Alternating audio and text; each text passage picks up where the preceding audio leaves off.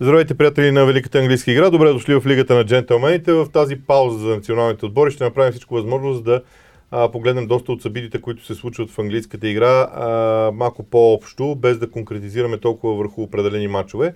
А, вие, разбира се, знаете, че в VBOX 7 може да намерите в канала на Лигата на джентълмените. В Facebook страницата ни се казва по същия начин. Има изобилие от материали и в GongBG, свързани с английската игра. Тук сме с Ивайло Цветков. В рамките на днешния ден и в понеделник ще говорим за някои неща. А, предлагам ти все пак да започнем с националния отбор на Англия, защото в крайна сметка, кога друг път идват на крака, не, не е много често mm-hmm. за зла беда да идва националния отбор на крака, но а, през седмиците се навършиха 3 години от как Гарет Саутгейт стана начало на Англия. Mm-hmm. И човек може да се запита, а, защото аз почти бях забравил какво беше Англия по времето на хората преди него. Толкова ли много са тези 3 години, които Саутгейт изкара? Ами аз даже съм изненадан. За мен са малко даже, защото ние някакси а, а, с теб като фенове и на английския национален отбор, не само на българския, разбира се, сме преживели какви ли не мъки, какви ли не чудеси а, в, а, и серия от, разбира се, от провали, от почти достигане до някъде едно цяло провалено, така нареченото златно поколение на Лампард, Джерард и така нататък. А, и за мен, затова казвам, че за мен тези три години ми се виждат твърде кратък срок, защото през това време той Саутгейт, който никой, честно казано, а, гледайки го в Боро, примерно, никой не, не няма, нямаше как да предположи, че има такъв, такава дарба, бих я нарекал, за треньор.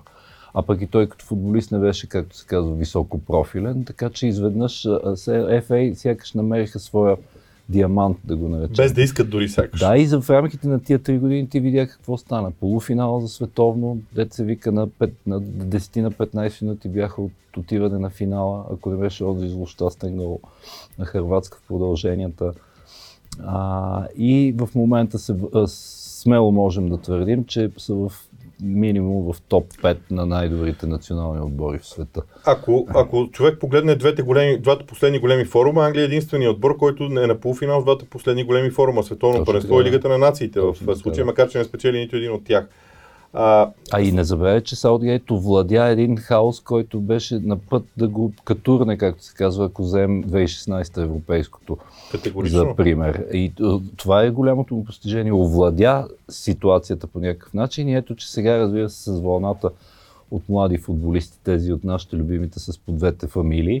А, в крайна сметка виждаш как а, а, нещата се преобразяват. Добре, а, може би най-важният нюанс за Саутгейт е тази много яростна младежка революция в националния отбор, която остави извън става Кая Локър и май, и, и май за, за ще го остави там. Той е най-явният, последният явен пример в това отношение. Но всъщност, какво толкова направи Саутгейт за тези три години?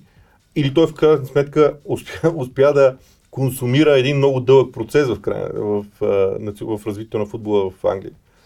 Ми може да се каже, защото най-вече направи това, че според мен си избистри как искат да играят англичаните. Вервам, че играеше с трима защита на световното и това му носеше успех. После като видя, че този модел зацикля, в крайна сметка а, върна по-класически схеми. А, и, и това, тъкмо там е неговото очевидно тактическия му нюх, в крайна сметка, поработи и сега не бива да подценяваме и, и изключително добрия материал, с който разполага.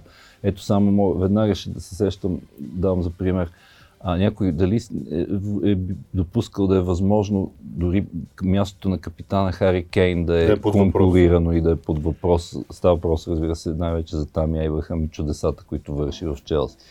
Да, за мен, освен всичко останало, а, ти си прав, много, между другото не се бях сещал за това, което ти каза, че той върна на англичаните модела на игра, който им е най-близък mm-hmm. до, тях, до техния стил.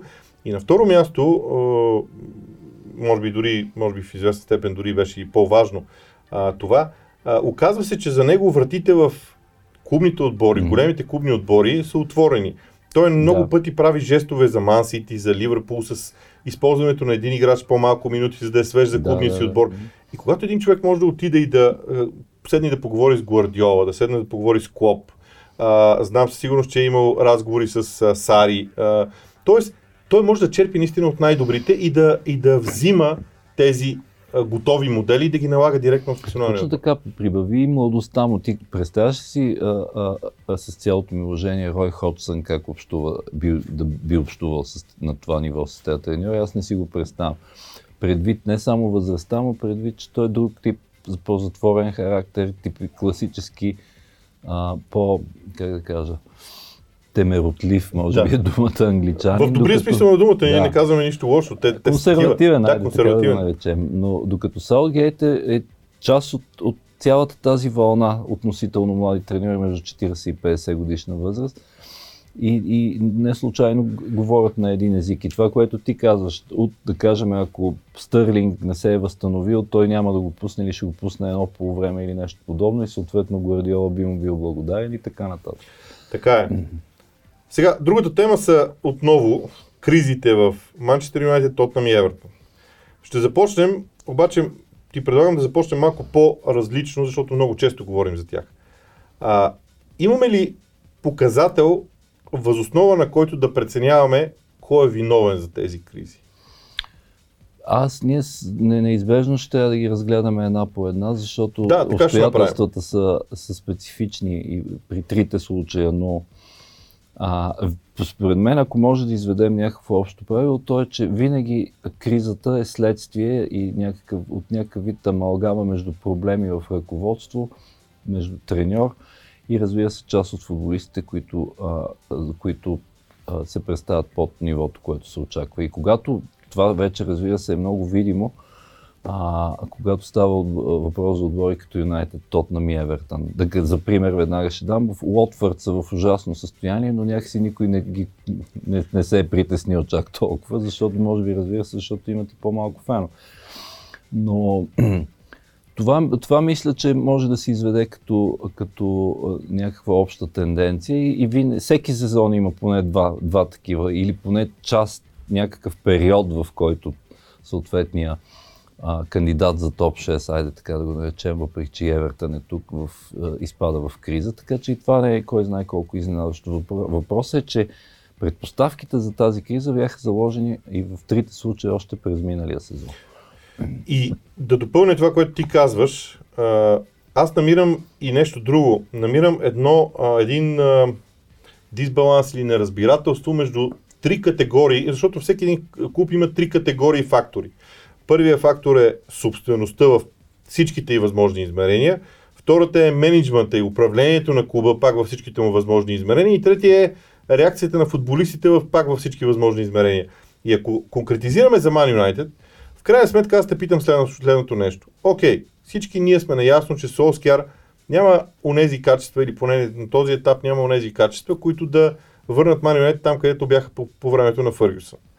Само, че кой човека, който ще застане, който трябва да е над Солскяр, над Солскяр в иерархията, ще застане и от футболна гледна точка ще каже той не е достатъчно добър, аз поемам отговорността да доведа следващия, който да е достатъчно добър. Ми не се, той е ясно кой е единствения над него, е Удвард, който е изпълнителен директор, защото това пък е отдел, отдел, отделен подсюжет и все повече а, се надига този въпрос, защо си няма директор, футболен директор, да го наречем, който да се, грижи, да се грижи за голяма част от нещата, за които сега се налага на, на Солшар да се грижи. А Ед Удвард не, не изглежда като човек, който би поел тази отговорност и тази решителност. Той знаеш какъв му е профил. Да, да. Той седи си там в някакъв кабинет и казва, аз ви осигурих всички условия, аз не ме закачайте мен, аз не съм виновен. Грубо казано, такова му е такава му е, да наречем, тезата, която е подсказвал неведнъж. А сега, голямата грешка, вече трябва да се отчете, е, че а, тъкмо и разбира се и негова, че твърде бързо връчиха постоянен договор на Оле Гунер Солшар. И то за Ти имаш ли обяснение защо стана това?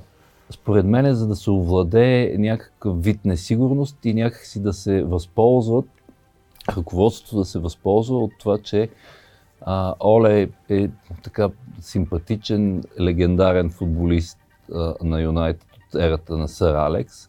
И понеже там има, как да кажа, там е в, някакси в ДНК-то им вече те постоянно да искат да се сравняват с ерата на Сър Алекс, което ви а, в момента не е възможно, а и като някаква препратка, като някакъв, може би като, как се казва това, като все едно се опитаха да направят някакъв вид магия, така да се каже, ако може чрез духа на Оле да се върне духа на Сър Алекс, което разбира се, се видя, че не, не става тук така, защото това е отбор и тук аз съм съгласен с Гари Невил, който не го доразви, но аз мога да го обясна така.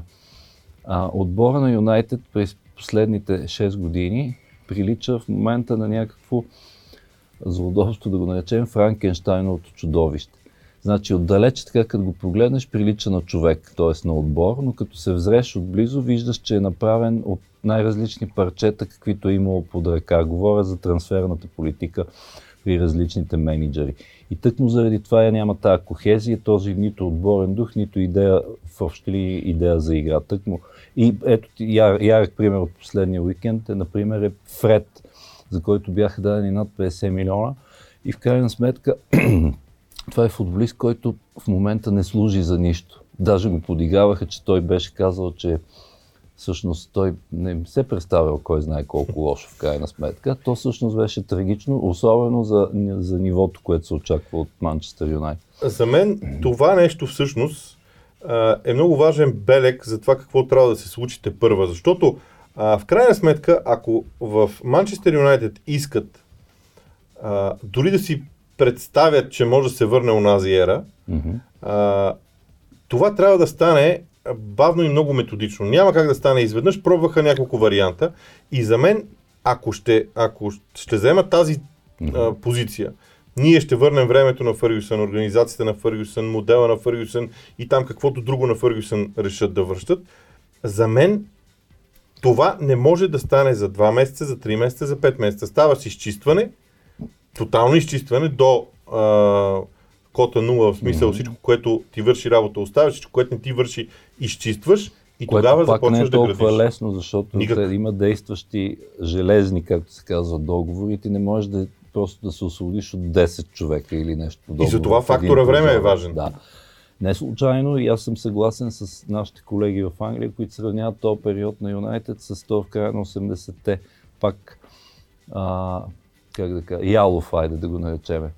А, период, в който все пак на бъдещия сър Алекс му беше да оставена възможността, вярно, че всички знаят историята как за малко да го вълнат един матч за FA Cup, който той успя да спечели, но в крайна сметка, като вземеш този времеви отрязък 86-та есента, когато беше Ноември назначен, да, до първата им титла през 90 при него през 93-та, значи това са си едни добри 7 години, през които Ливърпул, както и впрочем и днес Ливърпул беше доминантната сила през по- по-голямата Да. част от това време.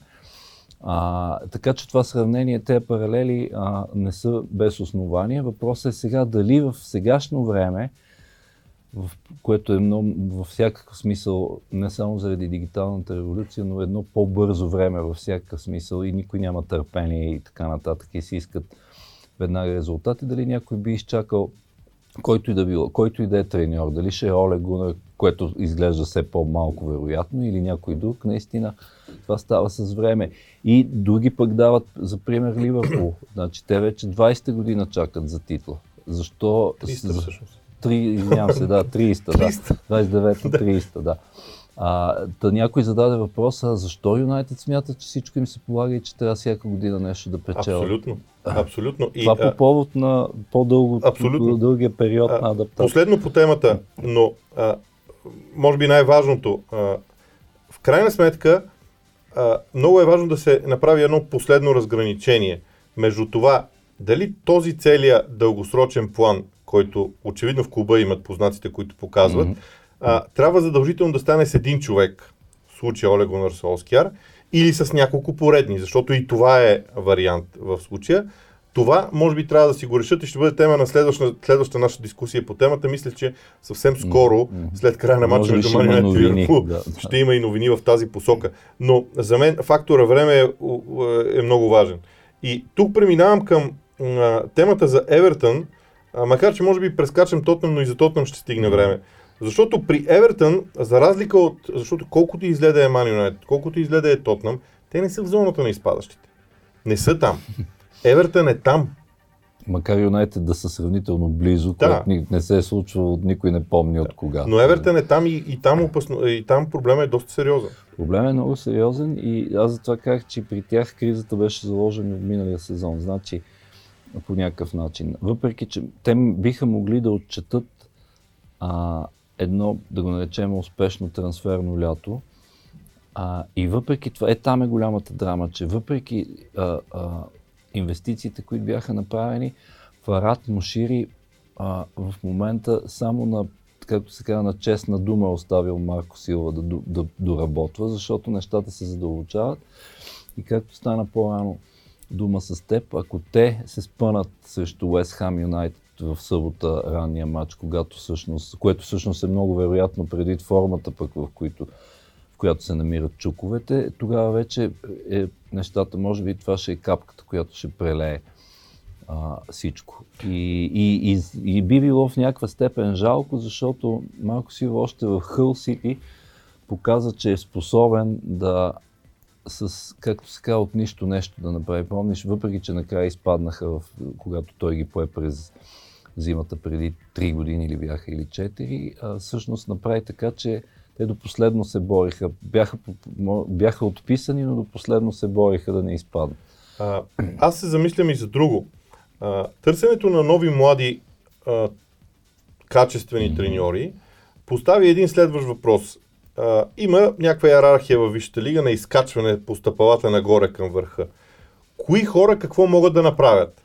И връщайки се назад във времето, честно да ти призная, не можах да намеря треньор, който да е а, да няма някакво отличие зад гърба си и да е направил такъв скок нагоре. Връщам назад времето. Да. Кой направи скок? Скок направи Раниери до шампионска титла за Лестър. Огромен опит. Да, да. А, при Почтино скока дойде много плавно в случая, а, но той беше траен този, то, този Той прогрес при него беше да, много да, траен той- той- в да. случая. Кой друг? Гвардиола направи скок на Гвардиола зад гърба си, има много неща. Клоп зад гърба си има солидна кариера в а, случая. А, при Челси Клоп всичките... можеш да го причислиш, защото скока от там е от Майнц към Дортмунд. Там Да. е, това е големия скок всъщност. А, за мен тези треньори, а, които правят скока към топ 4, към титлата, към големите неща, те имат вече зад гърба си постигнат някакъв успех. И затова съм склонен да мисля, че а, а, при Марко Силва няма да се получат нещата в тази посока. Или, грубо казано, още не, не, не, не се е качил на този етаж Да. в общи линии. А, и, и разбира се, сега, то, когато, така, когато как, да го приличим така, когато тръгне лавината, вече няма какво, почти никога, няма как да я спреш. А, тоест, тук говорим за, не само за застоя, за срива изобщо в а, всичко това, което се случва в Евертън. Така че е по-вероятно, трябва да признам, че е по-вероятно той да загуби работата си. И веднага изниква въпроса, добре, ама сега, значи Евертън нито са от топ 6, нито са от втората половина на таблицата. За това какви свободни треньори има за това Да, ниво които да Евертън? направят това изкачване. Да, да. Защото, виж, Евертън има 15 футболисти, които струват 20 или повече милиона, купени от февруари 2016 насам. Пет има над 30 милиона. А, има похарчени близо 500 милиона от как Фарат Мушири е дошъл в Евертън. Тоест Да. инвестициите в никакъв случай не са малко, напротив. И Те той, са супер. Съответно, да, съответно той и, и всички, които са и в почетното ръководство и така нататък, смисъл се прави да се сърдят, защото Евертън не са, а, не е като да са, как да кажа, да са се стиск, стиснали нещо. Напротив, инвестираха и искаха наистина да го качат този следващ етаж, за който говорим. За сега, уви, не се получава. И последната тема е Тотнам, защото а, там има едно много интересно противоречие. В, двете теми, които коментирахме за Манчестър Юнайтед и за Евертън, а, има поне две страни, които би трябвало да мислят по един и същи начин. При Тотнам обаче и трите страни, собственост, менеджмент и играчи, имат взаимни противоречия един с друг. И там според мен е, е най-големия проблем на шпорите и излизането е трудно, защото а, ако ти решиш въпроса с отношенията на между менеджера и собственика и между менеджера и играчите, остава все пак другия проблем. Играч и собственик за нивото на заплатите, което в момента е в Тотнам. И за мен там е най-големия проблем на шпорите в случая. Точно да, с това щях да започна, че всъщност те, а, така, те открито никой не е, а, Да. дигал бунт за, за това нещо, но факта, че Даниел Леви ги държи на относително ниски заплати, докато той самия получава 6 милиона на година. Някак си, а, може би, поражда, някак, размърдва ня, нещо, как да кажа, някакви а, социални а, такива явления, явления вътре, вътре и въобще усещания у играчите. Въпреки, че е смешно за всички тези футболисти, които са мултимилионери, да говорим, за, че биха могли нещо подобно да направят. Въпросът е, че а, ето ти го очерта. Това, тази връзка, да кажем, ако не работи, а, аз бих добавил още една причина, която много, аз доста му, така помислих, защо след като Тотнам, в крайна сметка, за малко да постигнат. И те, може би, вече може да се каже, че постигнаха най-големия успех в историята си, отивайки на финала на Шампионската лига след там епичните битки с Сити и с Аякс. А, защо изведнъж се срина това нещо? И затова припомням какво казах, че кризата е заложена още от някъде от зимата, от когато те всъщност нямат, например, победа като гости. И, и в крайна сметка всичко това е индикативно за това, че този отбор на мускули с късмет, с страшен шанс, с VAR и не знам си какво отиде на финала, както и преди сме казали, някак си като че закономерно го загуби, или поне такова е общото усещане, понеже Ливърпул някакси всички ги приемаме и то с основание за по-добрия отбор. И понеже аз вярвам, че в футбола съществува такова нещо като цикличност, според мен това е края на един цикъл и почтино не може да го овладее тук така сам. Като добавиш и това, което и друг път сме казвали, и двата празни трансферни прозореца, които те си самоналожиха заради стадиона. И такова долу това, е, това са причините. Сега хубавото е, че в събота ще играят с Уотфорд, които са в много по-трагично състояние, така че това пък може да се окаже и са домакини също така. Може да се окаже пък а, някакъв така глътка въздух поне за момент. А, може да се окаже и друго. И друго може и друго да се окаже, да. Аз ще завърша с това. А, вече не помня къде го прочетох, но беше направен много интересен сравнителен анализ за това какво се е случило с Тотнам от момента, когато шпорите вече започнаха да играят роля в първенството, mm-hmm. защото те имат последователно четвърто, трето, mm-hmm. второ място. Mm-hmm в класирането и слязоха обратно до четвърто.